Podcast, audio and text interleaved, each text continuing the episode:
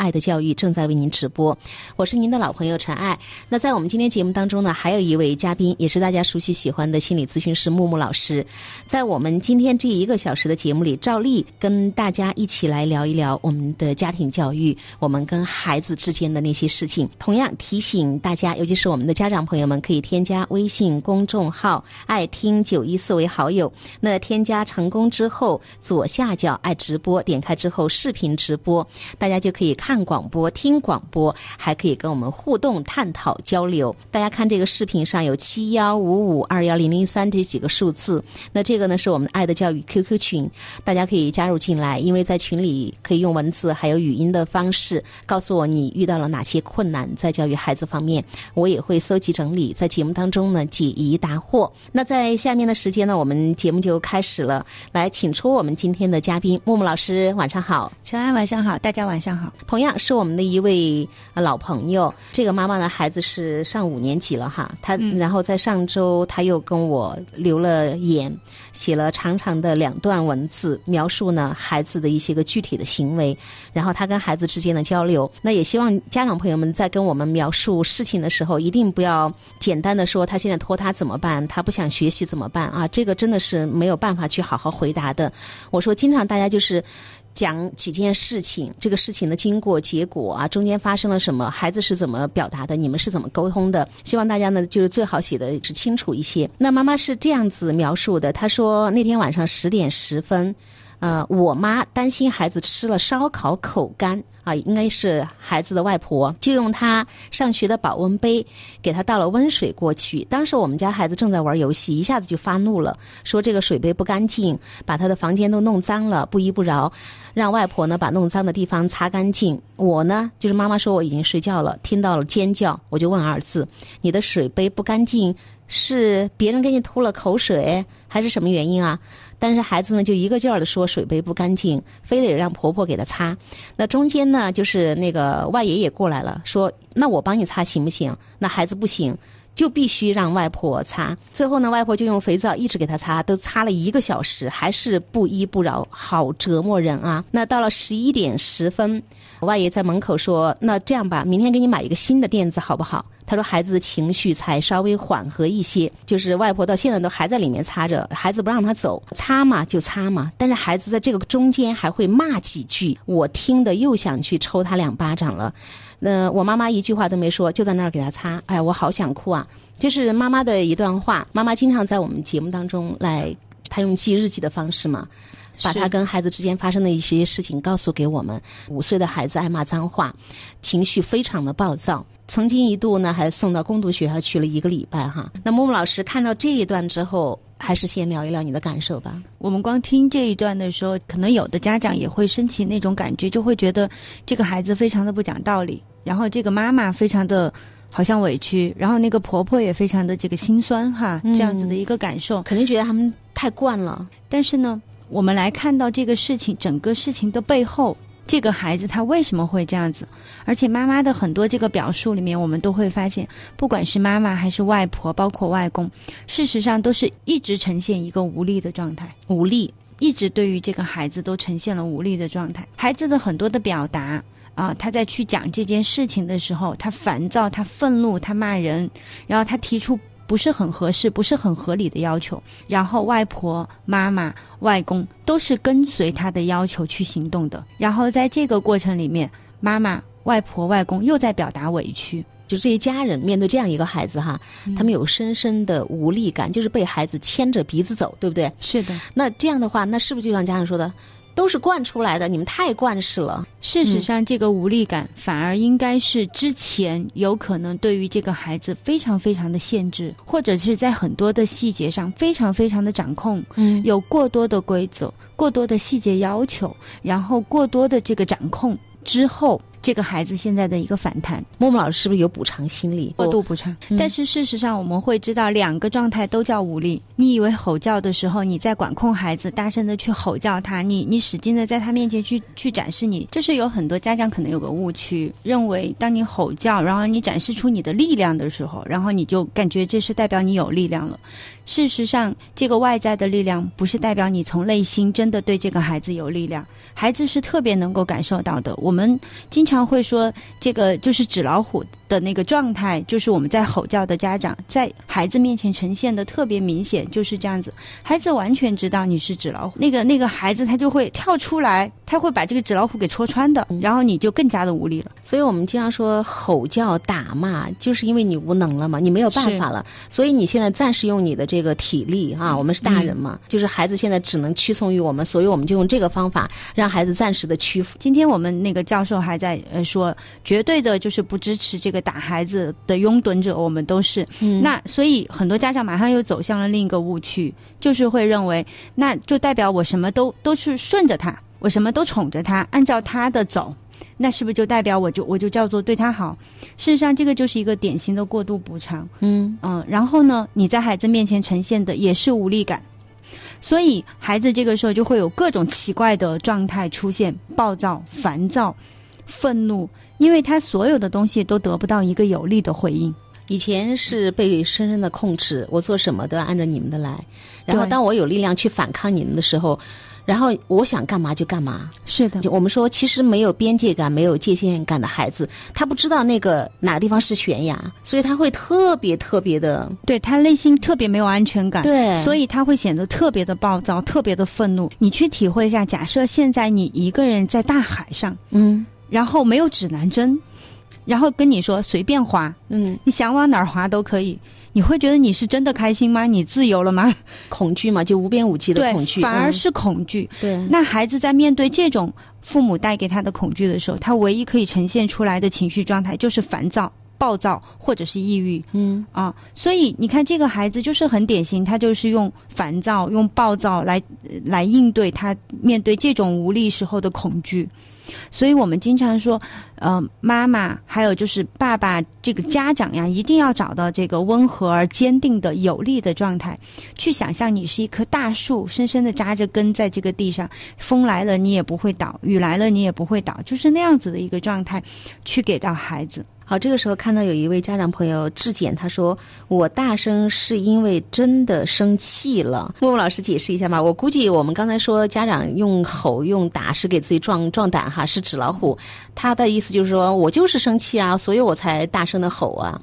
那你为什么生气？就是因为你没有办法，无能啊，对不对？孩子就是可以识破这一点，可以这样子讲吗？对，就是嗯还有一个点，就是我大声是因为真的生气了。嗯那我们现在理智一点、清晰冷静一点的，我要问的问题是：您生气的时候只能通过大声来解决吗？嗯那只能，如果你说我只能通过大声来解决了，我用吼的方法了，那我可不可以说一句，是因为您的工具，你解决你生气这个情绪，你处理它的工具或者是方式方法太少了呢？对。那另外一句话是不是也是有一点点无力或无能呢？对，他没有一个理性，或者是我想要解决问题，我想要知道为什么，就是没有这个过程了哈。对。嗯，就是被情绪带着跑，就是孩子完全不知道爸爸妈妈的界限在哪个地方，哪些事是我可以做的，哪些事呃不是我可以做的。当一个孩子在这个没有边界的一个环境里面，因为在那个环境下，我们心不安定，对不对？是的，不安定的孩子就一定呈现出这样的一些个状态来。那面对家长想改变，那孩子有这样的一些个行为，比方说孩子在玩游戏，外婆过去说：“哎呀，你今天吃烧烤了，来，外婆给你端一杯水，咔放到他的那个游戏垫子上。”孩子一下就暴露了啊！你给我弄脏了，你赶紧给我收拾，你给我擦。像这样一个情况，比方说，呃，外婆还有外爷妈妈，他们到底可以怎么温和而坚定的去给孩子呈现清晰的边界？像这种时候，第一件事情是。我们来看到外婆其实没有得到就是孩子的同意，然后相当于是去打扰了这个孩子。对，我们会知道是首先是外婆的这个事情里面，她确实是触犯了这个孩子的边界。对，那在这个状态里面，最好的能够平息怒火的方式就是道歉，就是道歉，嗯就是说啊，对不起，没有得到你的同意。啊，把这个水放在这里了啊！这句话其实是非常有力量的，特别是长辈来说。那很多爷爷奶奶或者是呃外公外婆、老年人啊，特别父母会跟我说：“我怎么可能？我怎么忍心让我的爸爸妈妈跟他道歉？而且做了什么坏事啊，得让他道歉啊？对吧？”不是主动关心他吗？这是关心他呀，照顾他呀。对，嗯，所以在这个情况下，我真的也可以理解。其实外婆当时做了一个就是举动是 OK 的，就是马上开始收拾，然后不说话。就外婆的这个状态，就是按我们说年龄来推的话，是属于一个正常的反应，而且这个反应也是可以的。最重要的点是，马上收身。我经常跟很多就是有这个比较烦躁、暴躁情绪的家庭里面的爷爷奶奶、外公外婆或者爸爸妈妈，我都说：第一，当孩子暴躁起来，开始暴怒，就是那个怒气一下子升起来的时候，而且孩子现在的就是这个力量，就是身体的力量感起来之后，第一。就是你们收声，不要说话，不要说话，不要再去让他更加的激怒。其实，在这个时候是什么？我们来说，这个孩子他就像是他的这个大脑的盖子被掀开了一样，他是用他是就像野兽一样的这个本能的这个状态，再再去对着人，再去对着大家来处理他的情绪。对，那像这个情况下，你可以做什么呢？第一件事情肯定是冷静啊，你得冷静下来，你得就是说不理他。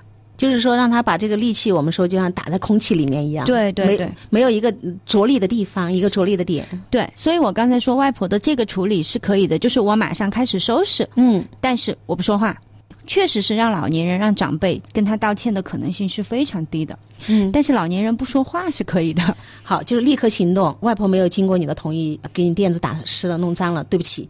马上收拾哈，可能孩子那个怒气就没有了。是他，他就觉得他马上他的这个得到了一个正确的回应嘛，他被看见，就是回应有力的回应。是的，嗯。但是如果外婆做不到，这个时候妈妈可以出来做这件事情。嗯。结果你看，妈妈没有，是外爷过去说：“我帮你擦行不行嘛？”嗯。你不要让你外婆擦嘛，你外婆可能怎么怎么样？你要不要叫外婆擦，是她弄脏的。你看孩子就会跟你不停的辩论下去。是的。而且在这个时候，你看外公的处理完全也是，其实就是很明显站在外婆的这一边。嗯，虽然没有指责这个孩子，但是我们很明显的知道这个语言里面，哎，我来擦嘛。其实那个状态是什么？是我跟外婆是一波的，呃，是一伙的。孩子，你是一伙的。嗯，所以孩子这个时候其实是会更生气的。这些行为都是在激怒他。我一般说，像这种时候，首先外公外婆本来又是老年人，体力肯定是不如这个年龄的孩子的。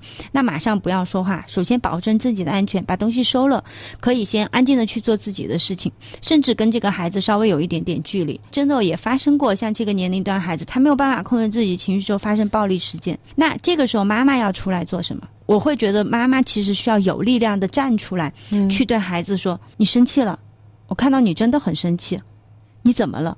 就是一定要去表达出这种关心。我看见你生气了，当你帮他把他的情绪，帮他把他的感受表达出来，孩子的所有情绪都会慢慢的。就会降下来，所有暴怒的孩子都会是这样子的。这个事情让你很生气，那其实就是感觉我被理解了，你知道吗？是的。但是你看哈，外爷当时说要不我帮你擦，孩子就拒绝了，说是外婆弄脏的。然后外爷又说了一句话：“我给你买个新的，可不可以？”意思就说这个垫子弄湿了就弄湿了嘛。你看，还是其实所有的潜台词都是在说这个孩子你不讲道理。是的。我给你换个新的不就好了吗？是的。你看，孩子在这个时候他的内心是什么样的状态？为什么我们看到是好像是他在针对外婆哈，他在折磨外婆？但事实上，对孩子到后面他生气到，其实他已经觉得这个就是一个惩罚了。但对外婆是一个惩罚，对。但可能最开始的时候，他真的只是一个生气。那如果这个时候有，比如说妈妈会站出来说：“我看见你真的很生气，啊，你这么生气呀？你现在完全是一个暴怒的状态，需要做点什么呢？这个已经收拾了。”还需要做点什么呢？怎么可以放松呢？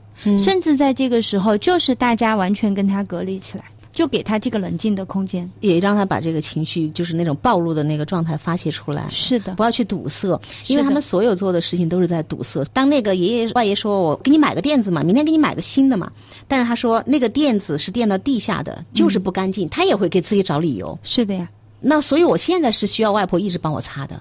其实就是你没有找对点。你没有找对点，他的所有的回馈就是你在跟随他的想法，你在帮他解决这个问题。但事实上，他根本没有到解决问题，他完全在他的情绪状态里。他说的所有的话都是他在情绪状态里得出来的反应。第一件事情，保护自己。第二，让彼此冷静。当然，我估计哈，家长朋友，包括这个木木老师哈，我提一点他们的心声。他们可能说，真的这几句话就能够让一个暴露的孩子按，他们会持怀疑的。真的，这个力量就会传递过去吗？真的会，因为已经有太多案例确实会了。嗯，好，那下面我们就再看一看妈妈的后面的一个事情的描述。妈妈说该怎么去引导这样的孩子？呃，这几天呢，孩子肚子疼啊，有拉稀。半夜呢，疼的都没有睡好。周一请了假，下午老师布置了作业，他没有心情做，就是觉得自己上学压力大。我就问他，那怎么样你才会觉得压力不大呢？他说下午放学没有作业，我就说，那妈妈把你做帮你把作业做了好吗？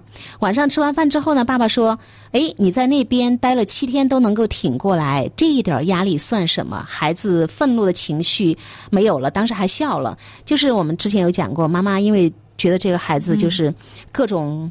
就是燥嘛哈，实在是受不了了，所以把这个孩子是送到工读学校去了七天，是一个礼拜之后呢，把这个孩子接回来了。所以爸爸当时有这个开玩笑说：“你在那边待了七天都能挺过来，这点作业的压力算什么？”他孩子当时还笑了，当时我的心都提起来了，特别怕这句话能够又又把孩子给激怒了。今天早上起床，孩子肚子又疼，又拉了一次，浑身没劲儿，他让我跟他又请了一天假。那晚上布置的家庭作业又也不做，我把答案都给他做出来了，他都懒。的抄，他说不舒服，又不去医医院看，明天呢还不想去上学。那妈妈说：“你看，马上就办期考了，我又是一个急脾气，我就中间肯定就会说一些话。你现在的身份就是学生，就是孩子，你的任务就是要读书。小学生出了社会，只有做体力劳动，等等等等。”妈妈打了很多省略号哈。晚上呢，孩子玩了一会儿婆婆的手机，看一视频，看得笑嘻嘻的。那这两天可能是因为拉肚子吧，他也许没有力气，反正就没有跟跟我们吵架。下了，他说今天周四，身体已经好的差不多了，还是不去上学。我们一提到作业，或者是问你去读书吗，他就会来脾气。昨天晚上孩子跟我说，我不上学，你难道没有能力养我一辈子吗？然后妈妈说：“我是这样回答的，妈妈可以养你一辈子，但是你的人生价值就体现不出来。”陈爱老师，我到底该怎么去引导这样的孩子？我觉得妈妈这些引导真的是让我觉得，我经常说你听节目听了很久了，但是引导沟通真的有好有问题啊。嗯，是。嗯，木木老师聊一下吧。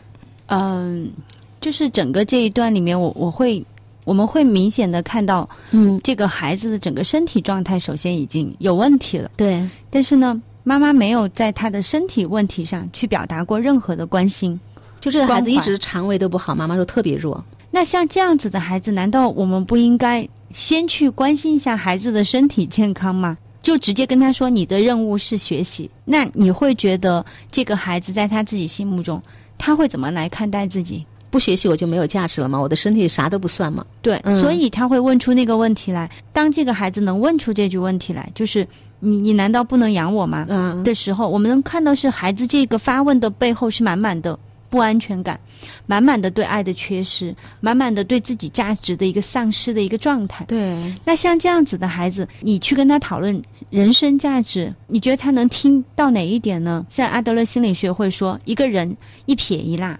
人这个字，这个撇就是他所处的这个环境的安全感和归属感，就是我一定要在这个地方去感受到我被爱，感受到温暖，感受到爱，然后感受到我有归属感，我是安全的，我才有可能去行为我那一片，我那个辣，那个是什么？自我价值实现，我在这个这个群体里面的。群体价值，然后乃至于我的社会价值，在整个家庭里面，我看不到这个孩子有任何一点的安全感，有温暖，有被爱的感受。那请问他为什么要在这个地方去体现他的任何价值？对他已经成为一个没有价值，我就是一个不行，我要靠你养的孩子。对啊，这是他得出的结论。对，所以像这样子的状态，不是应该首先再还给他满满的爱和安全感，然后去关怀他，先把这一块缺失弥补了。然后我们再来谈其他。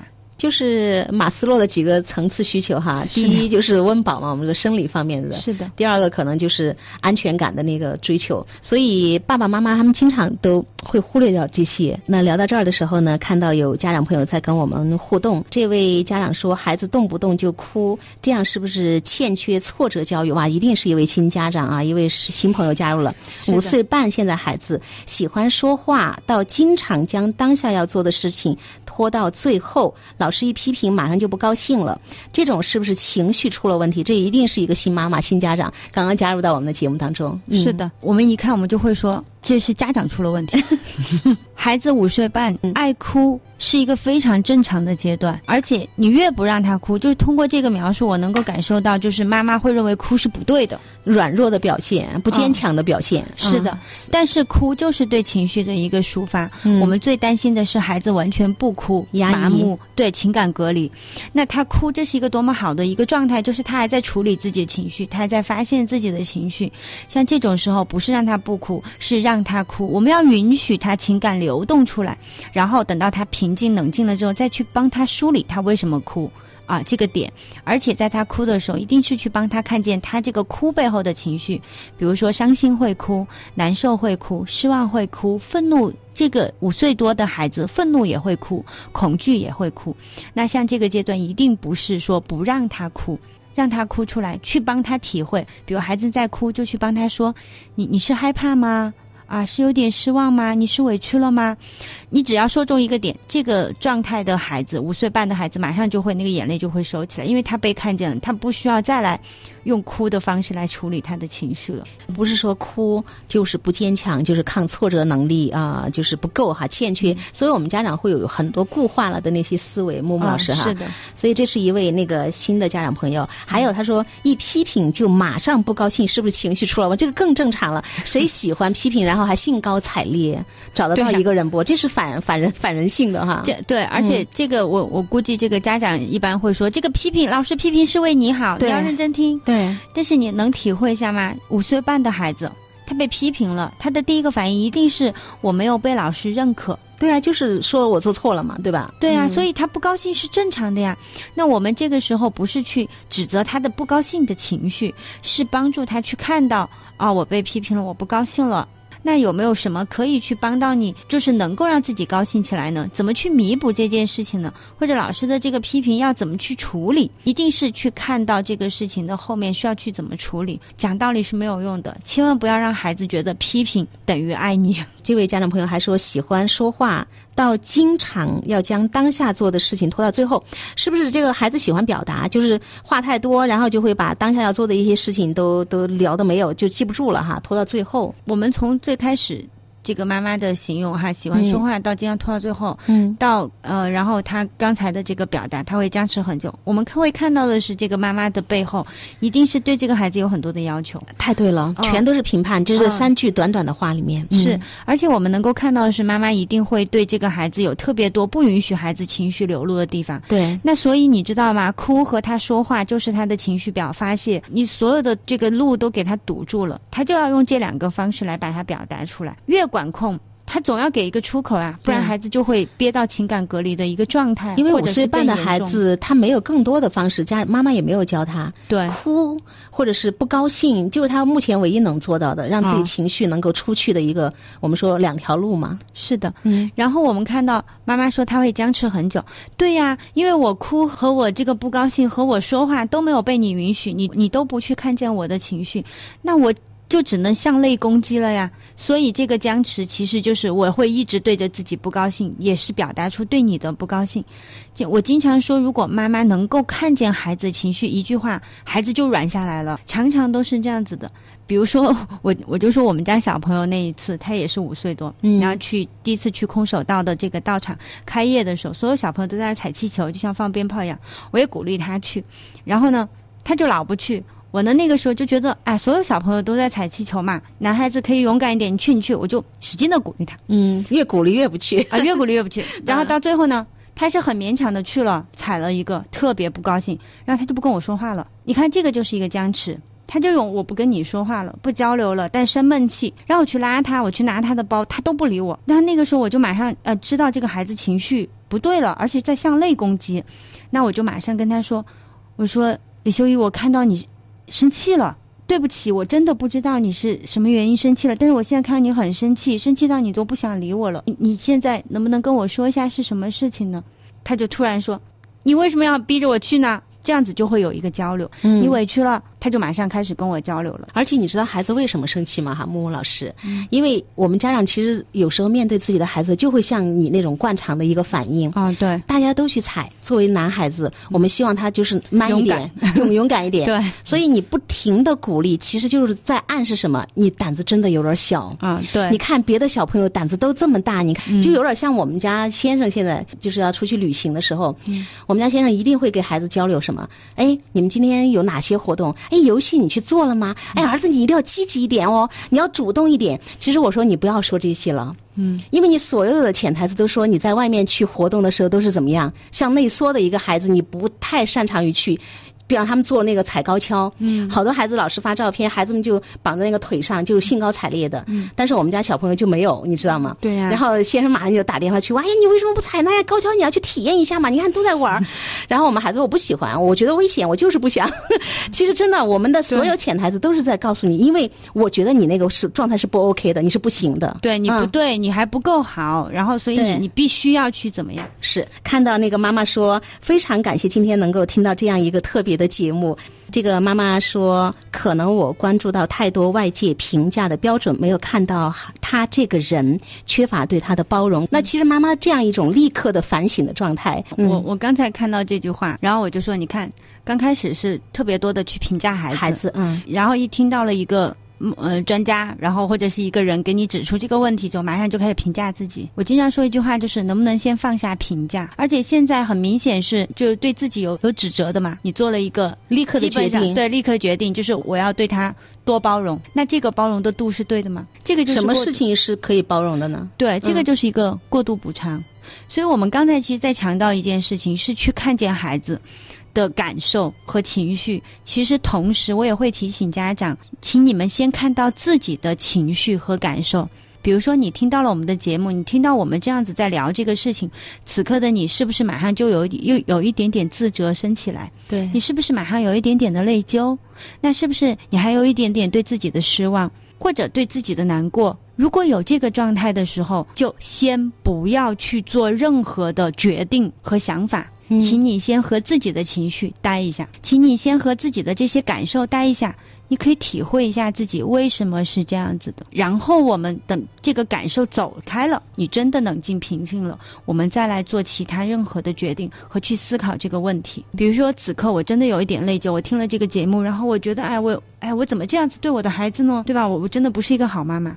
那此刻你就跟这个情绪待一下，跟这个感受待一下，然后慢慢的就跟自己说，哎，我真的很内疚，我不是一个好妈妈。把这句话说出来。然后你再体会一下，你会不会有一点点的轻松和放松？有一点点之后，你再来跟自己说：“我是第一次当妈妈呀，所以可能我真的有做的不够好的地方，没关系，我学习，我一点一点的去调整，我好好的看一下，面对这个孩子的情绪，我应该怎么处理？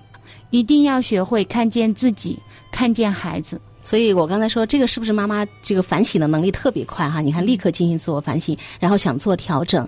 但是默默老师说，这个其实是过度的，对呃，并不是理性思考。家长很怕看到孩子的负面的情绪，会把它归纳为不好、不正确、不对，应该好，应该高兴。嗯，是的，嗯所以妈妈也会觉得自己的内疚、嗯负面的情绪也是不对的。对，所以，我就我也想问问这个妈妈：当你有自责，当你有压力，当你有内疚，你开始评判自己我不是个好妈妈的时候，你怎么处理你的这些情绪呢？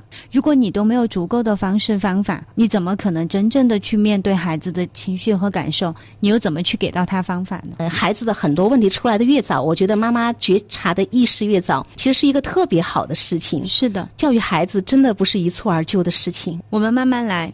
好，今天节目时间也到了哈，谢谢这位朋友说这个节目太棒了，希望能够真的帮助到大家。刚才我们今天讨论的这个妈妈说，呃，回答孩子一句话：我可以养你一辈子啊，但是你的价值何在呢？妈妈，你为什么觉得你可以有信心养孩子一辈子哈？木木老师，所以这句话对孩子也是一个相当大的误导，所以引导我们要谨慎一点。谢谢。